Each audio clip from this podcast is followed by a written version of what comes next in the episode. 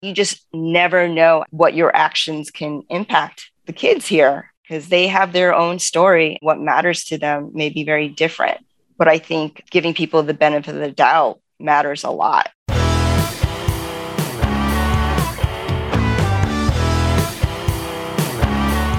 Hey, hey, this is Stacey Cradaville, and you're listening to the Capuchino Mic Drop Podcast.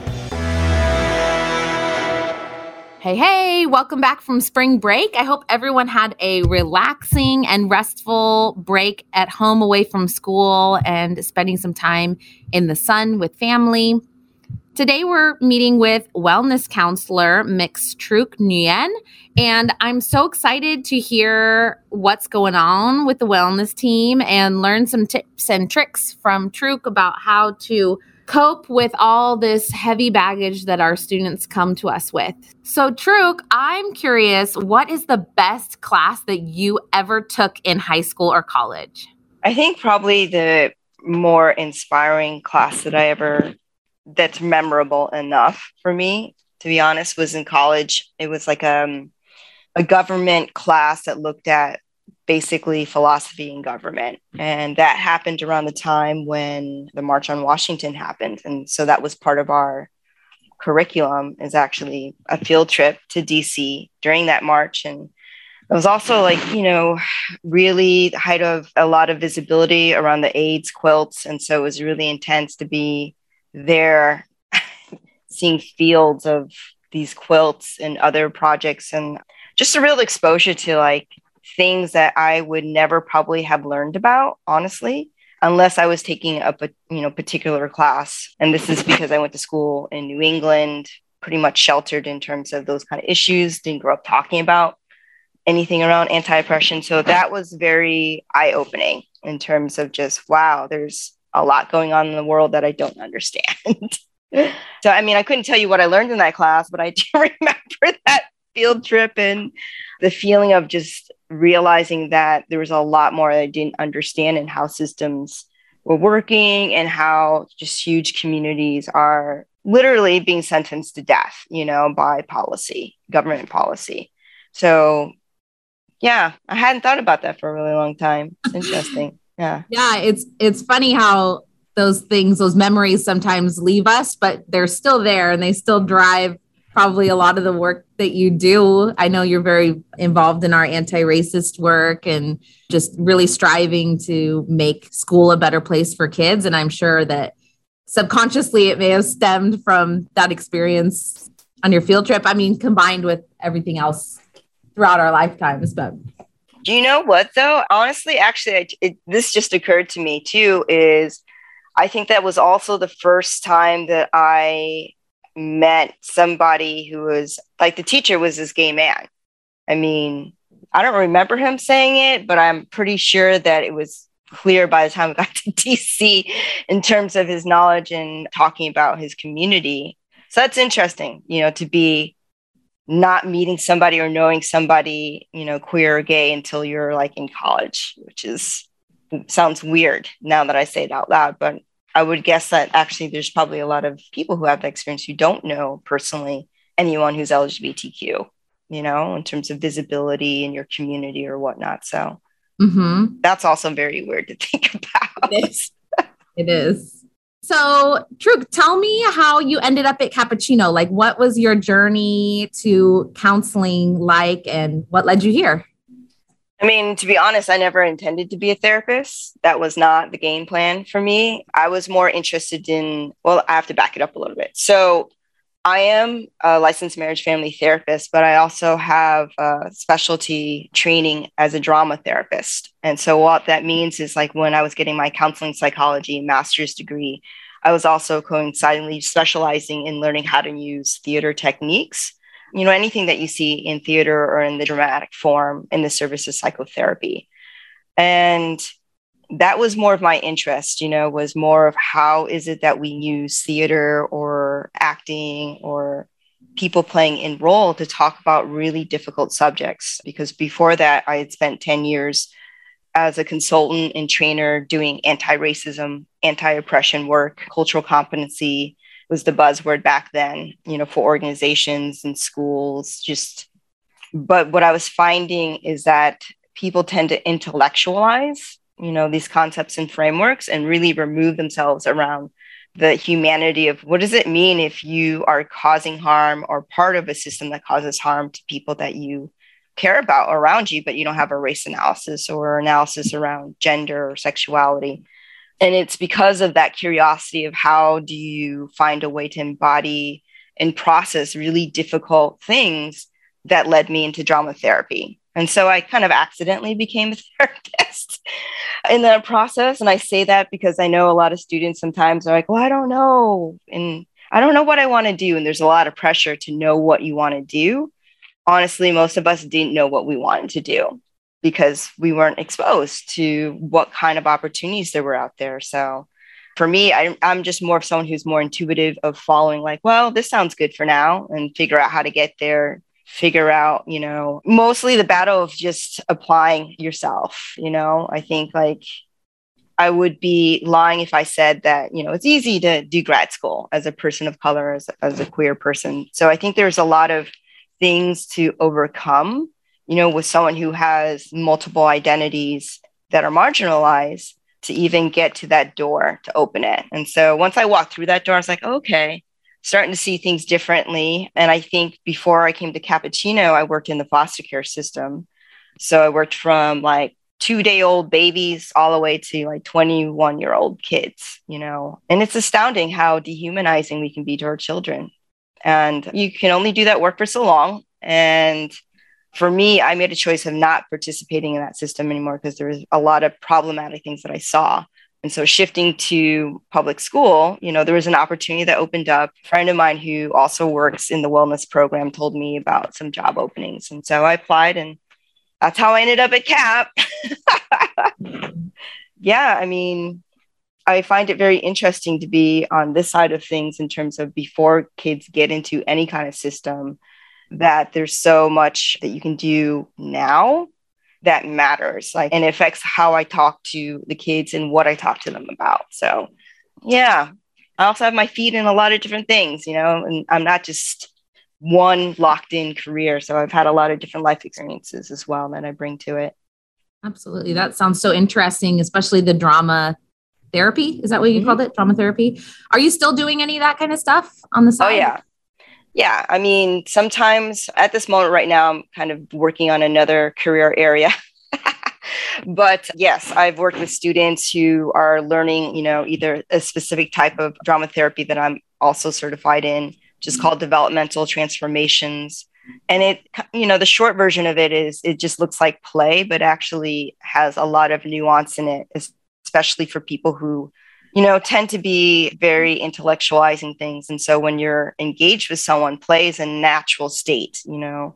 I worry about children who don't play. That means something is wrong because that is how we learn, you know? And so if a child's uh, playfulness is somehow eliminated, you know, whether it's some traumatic thing that has happened, like that's worrisome. So it's very much part of, if not like a process that I use with kids here or outside clients, you know, in private practice, but also working with graduate students who are interested in learning more about like drama therapy. Yeah, so it's it's very useful. It's very useful as a way of thinking of mutuality and and also just working towards um, you know a place where people feel a sense of self liberation, which my sense is there's not a lot of that going yeah. on, you know, in a way that feels empowering at least and, and not about a fight. Yeah, a positive way to cope with things and transform, right? To become a better person yes. and get through some of your struggles. That's awesome. I can't imagine all the different stories that you know about our students. How do you shut off at the end of the day and not like worry? or do you? Good question. I mean, I like I said, I do have like two other major career things that I do outside of this. And I mean, everything's very integrated for me. I think with students, I do worry about students, but I also am clear about, you know, boundaries around, you know, my role as a therapist, because I think it's too easy for people who are in like a human service type of position have the misconception of being a savior you of course we want to help people. Of course we want people to be well but ultimately that's their life. They make those choices and i feel like i'm clear when i meet with students and there are things that it's hard to watch because part of it i'm a human being but it's it's like dang are we still dealing with this in 2022 like i thought things would have been better for children now you know, because things weren't that great when I was younger. So there's a little bit of shock around that, as well as I think letting kids know what there's a lot more options and choices of how they can manage themselves or deal with certain situations that weren't available to our generation, you know, partly because obviously technology gives you a lot more access around communication, finding resources, but that doesn't change some really elemental things like the bond to your family, you know, the need to have friends, to be a human being, you know, to have a sense of belongingness. And so those things have been super intensified during the pandemic in terms of kids feeling more isolated. And so for me, it's, you know, I don't live their life. I can only offer them different perspectives and help them see different perspectives on themselves, but that's a daily practice. I'm not a fixer upper. You know, like when uh, you know, sometimes teachers like, oh, you know, let's fix this kid or what there's no fixing to be had. I mean, we're all broken in some way, and that's all right. And one of the things that I found really helpful, at least in, in my training and the kind of drama therapy that I do, is this idea that even a broken toy, a child will still play with as long as they have their imagination. It means something to that child. And I think about that, you know, as people, like we're not perfect. And, you know, some of us, you know, are broken and damaged in certain ways, but that doesn't take away from us being human. It doesn't take away from the possibilities and creativity that you can create out of that struggle, out of that imperfection. You know, I mean, that's where success comes from. So, if anything, it's hard to see the kids struggle and it's hard, especially when I feel like things can be intervened on. And I just wished that adults would listen to them more and mm-hmm. that there was a little bit more resources available um, to that. So, again, it's like I'm not here to save people mm-hmm. for sure, but I do my diligence around making sure that you know what your options are and uh, particularly giving a different perspective, especially for kids who have multiple identities that are on the margins, are impacted by economic um, you know disparity food disparity all of that is part of the reality that shapes us and how we see the world. It's just whether you're willing to like get up and be like screw it i'm going to keep going anyways you know? And so how do we build that resilience in, in kids and encourage their creativity despite that? So like i don't know i like to try to plant my hope in that like i don't see how do i say this you never know how you're going to affect a kid. And just because, you know, I'm a therapist, just because I'm a wellness counselor doesn't mean that my ability to impact a child's life is any different than any other adult on this campus. And there's such a lack of kindness right now that people are lacking for each other and and for themselves in some way. There's a lot of self-criticism that happens. You know, I, I struggle with that as well. And so I think like these moments where we're able to have spaces just to breathe and see the person in front of us as a human being, even though there might be a raging teenager who's having a rough time. Just taking a beat and just seeing them as somebody who's just struggling like we struggle, mm-hmm. you know, and even if it's just to give them space or check in with them, like you just never know actually what your actions can impact the kids here because they have their own story and what matters to them may be very different but I think giving people the benefit of the doubt matters a lot, especially mm-hmm. when we're in such a divided state constantly, constantly. So, yeah, I don't know. I'm just part of the team here at Capuchino. Happy to be be part of the team that cares about kids, even though they may not believe it sometimes. It's not my job to convince them, it's to show them. Ooh, that's, that's a good line. That should be like a sticker. so speaking of being part of the team, you and Shannon are a tag team duo that puts on the drag show every year. Mm-hmm. This is mm-hmm. the third annual coming up. Yes, it's supposed to be third. We're not sure if it's going to happen though. Newsflash, it might not happen. We're, um, you know, it's interesting because we lost momentum because of the pandemic. And this kind of is clapping back to highlight actually the level of severity of mental health need right now in this country especially for teens. But yeah, right now we're struggling around figuring out, you know, if we have enough performers. The kids are stressed out with trying to keep up with the pace of their schoolwork, their life, and everything. But yes, usually we have, and I can talk about what we've done in the past. But yeah, I would be remiss if I didn't mention that, you know, there's something very significant in terms of the impact that the pandemic has had on our LGBTQ youth or questioning youth that it's almost like we might have to go back to square one this year because uh-huh. of people aren't primed for it. Yeah, I definitely feel that shift, like being so isolated, doing distance learning at home, like everyone just changed and things that like I was into before, like hobbies, like some of that just changed. Like I'm not into the same things anymore. Now I like other things, you know, I like having flowers in the house and like I never never used to do flower arrangements in, in the living room before, but that's like a new hobby. And some things just went away. And I think performing arts is one that some kids have moved away from because they didn't have those opportunities when they were at home. I mean, it's not the same to record yourself dancing in your bedroom and putting it together for a video that's on Zoom or whatever.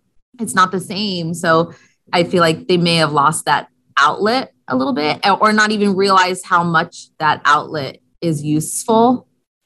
Well, part of it, I mean, so we have two cohorts, two year cohorts of students who've not ever been exposed to high school life, right? Right. Experiencing it for the first time. So there's already a delay in social development. One, I can say that, you know, when I started working at CAP, we didn't have a drag show, but it was something that, you know, students wanted to do, but we honestly didn't have the capacity or someone who knew how to move that forward. And for me, you know, coming from drama therapy background, even though it's not theater, like, you know, I'm not master's in theater, but I know enough about and have been trained in using drama for psychotherapy to apply it to obviously other things. But that first year, you know, was really cultivating. It's like, okay, you, how bad do you want it?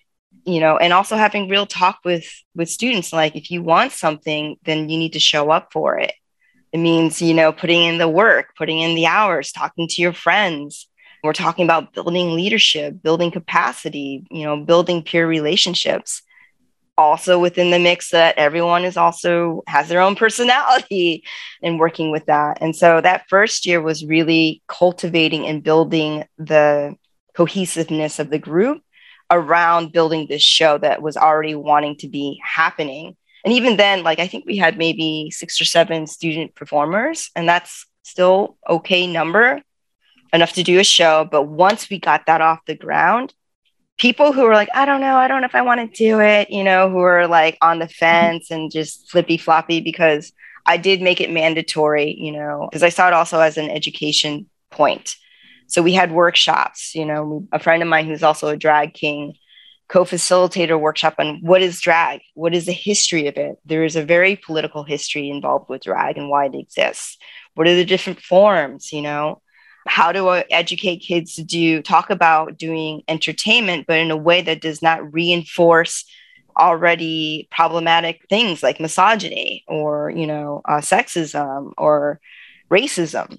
So that is very much part of the analysis that I want to share with the kids in terms of priming them like, yes, it's fun to get dressed up and do the makeup, but there's this whole other layer of, you know, activism just by existing because people to this day can get murdered and put in prison for cross-dressing or, or you know loving somebody of the same gender so it's much more than that you know and although they don't see it maybe necessarily it's like you're planting seeds and you're planning frameworks for them to then make decisions for themselves. So by the second year, I mean, we had an explosive response. We went from like starting our little saga meetings, like sometimes it was just me, Shannon, maybe one other student, maybe two, to, you know, the second year that I was here, we had like our first meeting. There was like 25 kids in the room, and it was because of the drag show And so that what that tells me is that there was a lack of visibility. There was a lack of opportunity to safely explore something like this. And so I give a lot of credit to the kids who went first in that first show because they mm-hmm. set that tone. They were willing to put themselves in a very vulnerable place for, you know, themselves to be showcased, of course, but also, you know, it's a high school. I'm not going to be lying to say that people aren't judging you, but it's a practice of not caring and finding who your people are.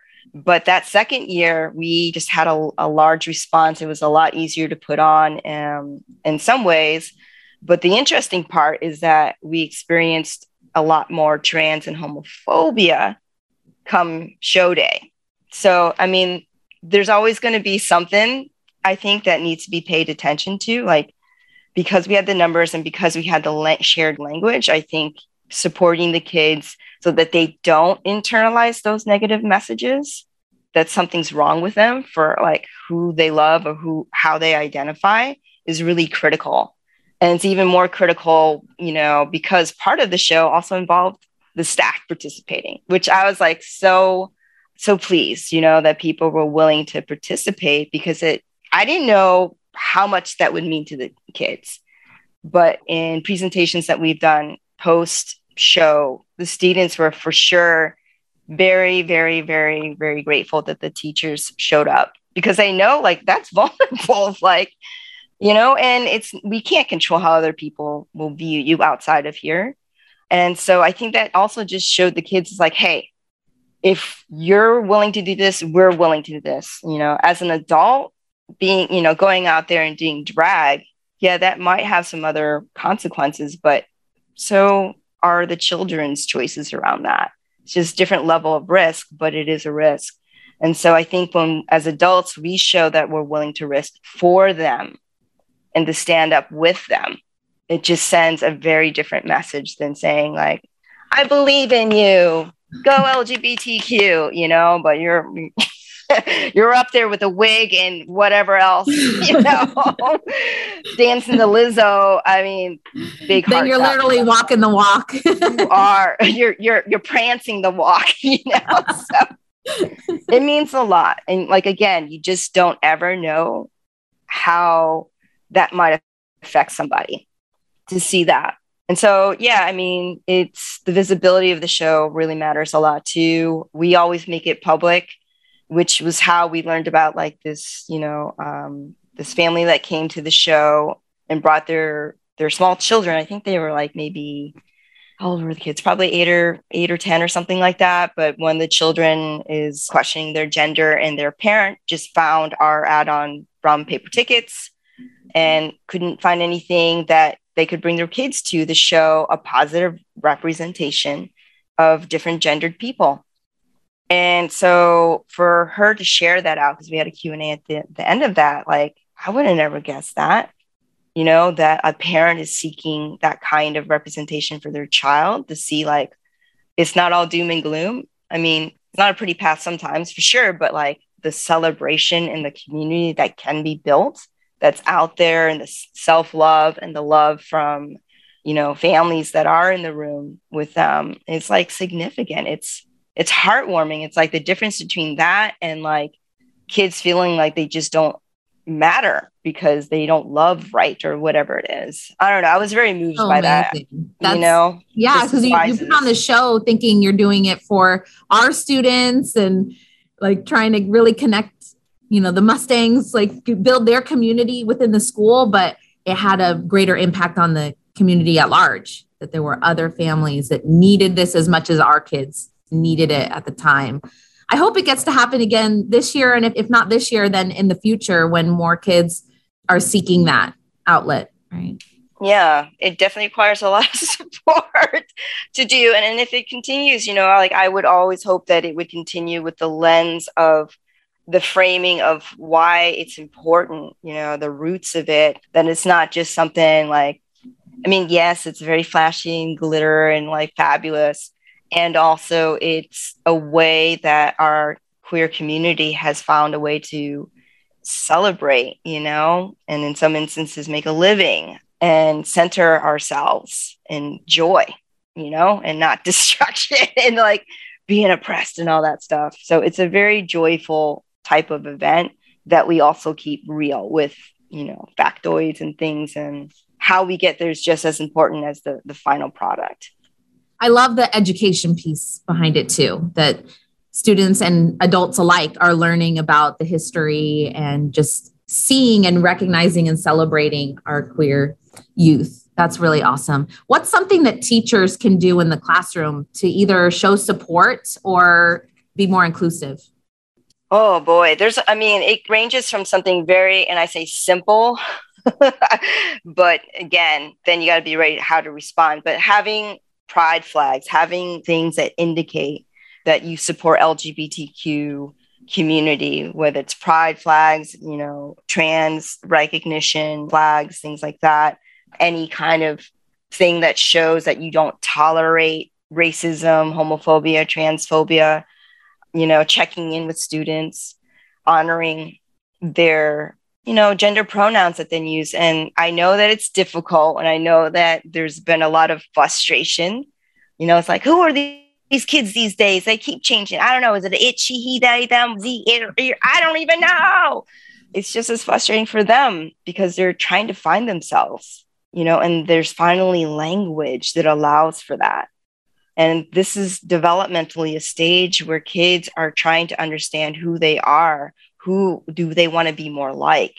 And so honoring like their gender pronouns, and then also if you make a mistake, because we're human, you know it's a, you don't have to make a big deal out of it just self correct that's helpful and then move on. Like we learn through not learn i'm sorry validating someone is by just honoring how they self identify and when you make a mistake just own it move on it doesn't have to be a big deal the other piece that you know sometimes happens is you know our because our saga kids often are very much in leadership positions or are involved in a lot of different things on campus sometimes they get outed in ways that they don't want to be. So just even being precautious about outing students or, you know, challenging them to be more out, like everyone has their process around that. Nobody ever says like, when are you going to tell the world you're straight? you know, like mm-hmm. are you still straight? You know, or is this an experiment? You know, so it's like I think just encouraging and creating a space where also if some if there's homophobic and transphobic things being said or done that that's attended to seriously just as racism is or sexism and all these things are interconnected too they are but i think kids feel safe when they know a teacher takes them seriously you know about their gender identity or about if they report like not feeling comfortable about something. You know the invitation for them to you know share what's going on like that you can hear them and not necessarily come up with an excuse for somebody else but just kind of hear them in that moment.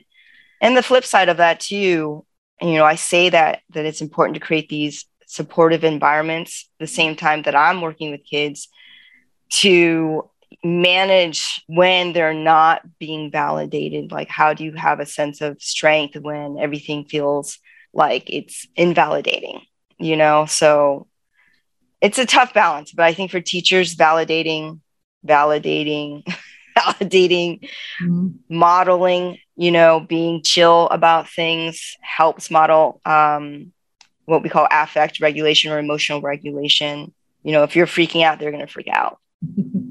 you know, so it's like it's the same thing with parents. You know, if they're freaking out, the kid's going to freak out. Mm-hmm. Kids are sponges. We forget, like, they're still children they're yeah. still children despite how that they're towering over me and everything but yeah just like you don't tolerate that or encourage conversation but don't have the person who's being targeted be the one to have to explain things i mean i could probably do a whole workshop but basically visibility checking in validate model like being a human being respectfully and i don't know joy. Those are, those are great. And joy, we always find it. joy. You can find it these days.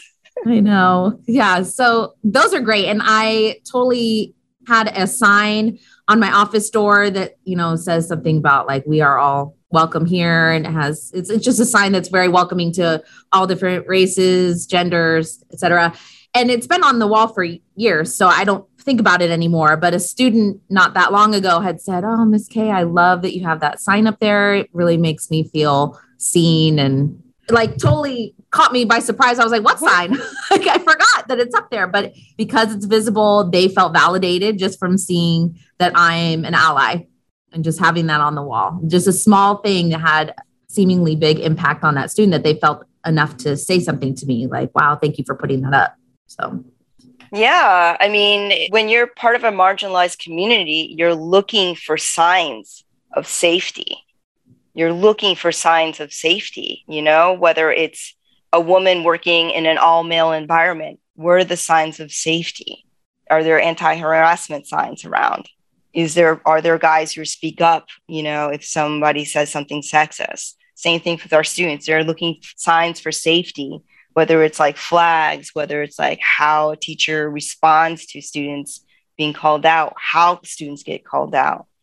They are watching all the time assessing like is this safe and honestly there's a lot of kids who are not even out yet they're questioning and they're trying to figure out like are my parents right is society right like what you know trying to make sense of themselves are also looking for these places where they might have that conversation and we're lucky it feels messed up to say that we're lucky that we can do that but in florida they just passed legislation that made it illegal for schools, I think primary schools, I don't know if it goes up to high schools, to talk about sexuality and gender to students. That is going to have a crippling effect on not just the kids in Florida. You don't think that that's going to be adopted in other states. It's part of the larger white supremacy culture, you know, that the LGBT community is targeted. Mm-hmm. And so I say, like, yay, you know, these are basic things, but also these are things that we are now like part of the battlefield. Just human decency is not even seen in, in how we interact with our students by having a poster that says there's more than just like, you know, being heterosexual and it not being something that's demonized mm-hmm. is critical you know so like i say like kind of lighthearted yeah we have I, like my office looks like a rainbow threw up and there's probably a leprechaun in some pride shorts somewhere in my office it's very colorful but i make sure that students understand that this is a place and not just like pride stuff but again i work very integratively there's stuff around immigration there's stuff around gender there's stuff around you know in terms of class and around like how we perceive judgment and, and trust and community. It's not like one thing that I'm talking about. Like, you know, I'm trying to hit across like this is a place that recognizes that we are complex people and that yeah. we're not all treated equally. But this is a safe place for you to to talk about what you need to talk about and get help. That That's went awesome. that went dark. sorry. sorry. No, that's a good thing. That's a happy thing. The place to be seen and see yourself represented and there's a lot of good things going on. not that, not all dark. So my last question is what's the best mic dropping advice that's ever been given to you? And this could be in any aspect of life. It could be as a counselor, as a drama therapist, as a person. I don't know if I've had any. I feel like it depends on the season of whatever I'm focusing on. Mm-hmm. You know, like I, there's so much wealth of wisdom out there, and I think like it's just whether or not we pay attention to something that that seems to resonate and carry us in those moments. I had two though that stuck out for me.